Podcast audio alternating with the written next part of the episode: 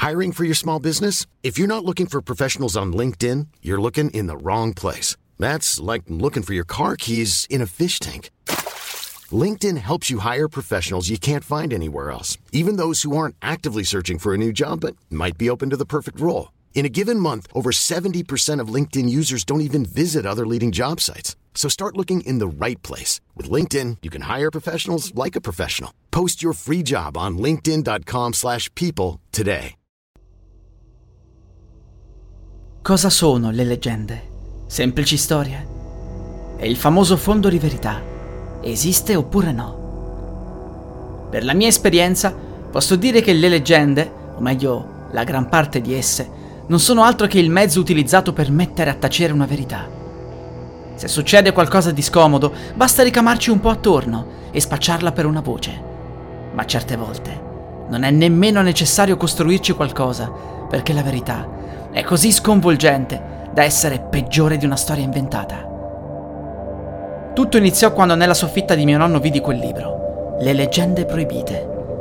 Si parlava di una serie di storie reali che erano state spacciate per leggende. Capitolo 1 Il licantropo delle montagne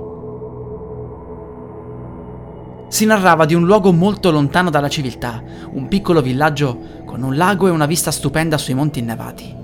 Di giorno era un tranquillo e fantastico scorcio della natura, ma di notte si trasformava in un luogo inquietante.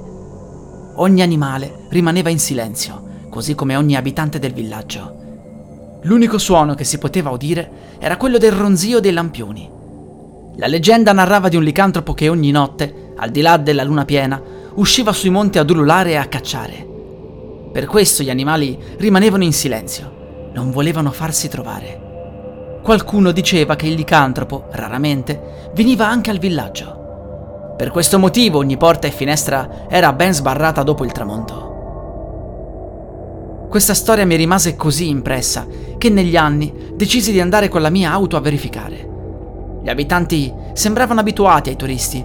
L'unica raccomandazione che mi facevano era quella di tornare per tempo giù in valle, dato che lì non avevano hotel o appartamenti liberi. E c'era un motivo. Io volevo indagare ed iniziai a chiedere agli abitanti se uno di loro mi avesse potuto ospitare per la notte in cambio di un lauto compenso.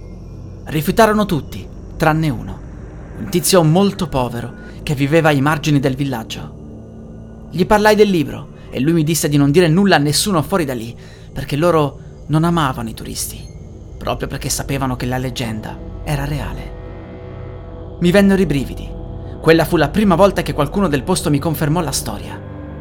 Gli dissi che in ogni caso volevo uscire in paese di notte e che lui non sarebbe stato responsabile. Mi diede allora la sua chiave e mi disse Buona fortuna! Se ci rimani, prenderò il resto dei soldi che hai con te e ne userò una parte per farti un bel funerale. La prima notte fu spettrale. Quel silenzio era innaturale. Camminai verso il lago fissando il profilo delle montagne innevate, che al chiarore della luna risplendevano quasi come se ci fosse una luce diurna. Arrivato al lago, mi sedetti e attesi. Non passò troppo tempo prima di sentire quell'ululato. Proveniva dalla cima di uno dei monti e non era un ululato normale. Si capiva che non poteva essere quello di un lupo. Velocemente mi voltai e camminai a passo svelto verso casa. Avevo paura a correre. Mi sentivo come se mi avesse potuto individuare dalla distanza. Mentalmente mi mandai a quel paese più volte. Pensai che ero stato stupido e che stavo rischiando la vita. Ma riuscii a rientrare a casa sano e salvo e quella sensazione di paura, alla fine, era stata una fiamma di vita. La notte successiva decisi di farmi ancora più coraggio e mi appostai sulla cima di un albero al lago. Speravo che lassù sarei stato al sicuro e che il licantropo non mi avrebbe mai potuto raggiungere. Dopo alcune ore sentii un ululato, era molto vicino. Il licantropo mi stava annusando, ne ero sicuro. Vidi una figura scura molto alta venire verso di me, rimasi immobile e in silenzio. Girò intorno all'albero, come se non riuscisse a capire da dove provenisse realmente il mio odore.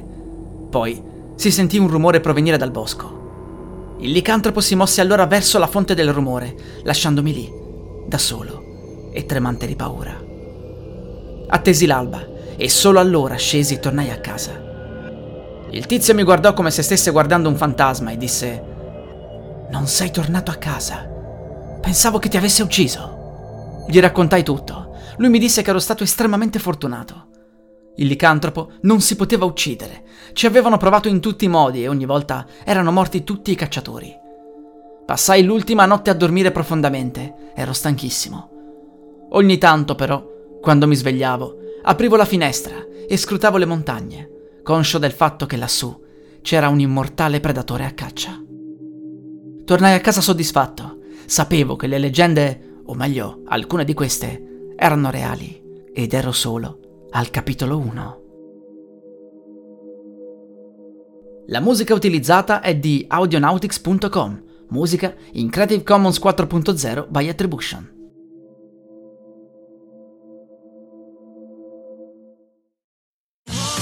Da ogni euro lo smartphone Google Pixel 8 128 GB con Google AI per realizzare foto e video indimenticabili è tuo a 549 euro perché ogni euro batte forte sempre. Fino al 16 maggio.